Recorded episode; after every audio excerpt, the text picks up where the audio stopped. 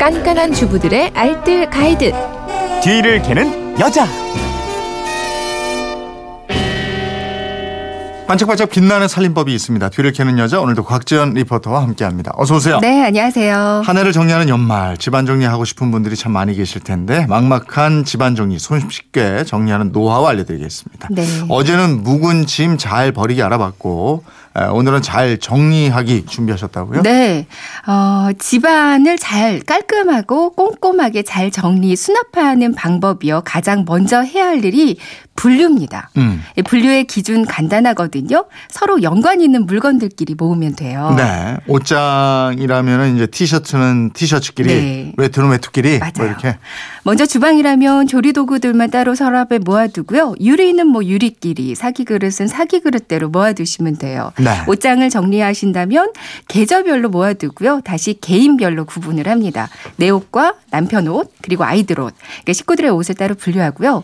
그 다음에 이제 옷걸이에 걸 옷, 개서 서랍에 넣을 옷을 구분하시면 되거든요. 네. 옷걸이도 따로 같은 것끼리 분류하는 게 좋아요. 그러니까 세탁소용 철사 옷걸이, 옷 사면서 받은 플라스틱 옷걸이, 이렇게 같은 분류에 속한 옷들을 그 같은 모양의 옷걸이에 걸잖아요. 네. 그럼 통일감이 있어서 깔끔하고 공간도 덜 차지합니다.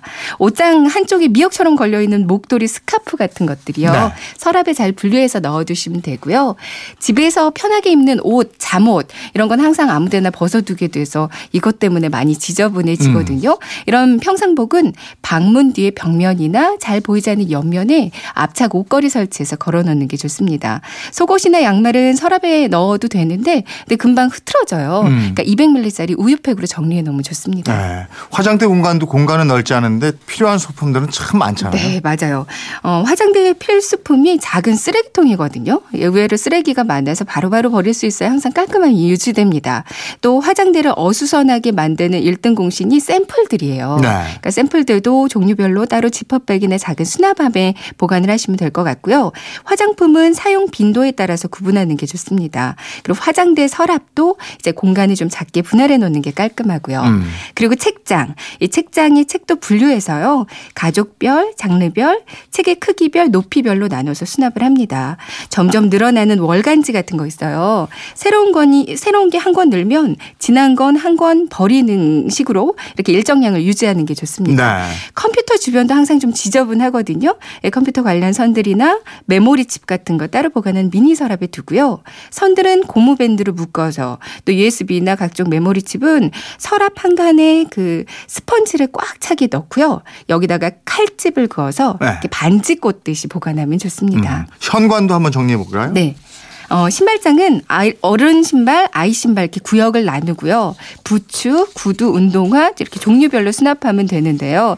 두꺼운 종이 박스를 활용하면 신발과 신발 그 위쪽 공간에 지그재그로 신발을 하나 더 넣을 네. 수가 있거든요. 네.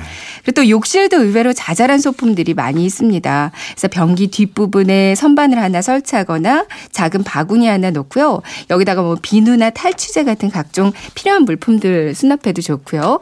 욕조 그 샤워 커튼 안쪽에는 모서리형 선반을 음. 또 문의 윗부분에는 작은 바구니 하나 달아서요. 뭐 여성용품이나 여분의 휴지를 수납하는 것도 좋습니다.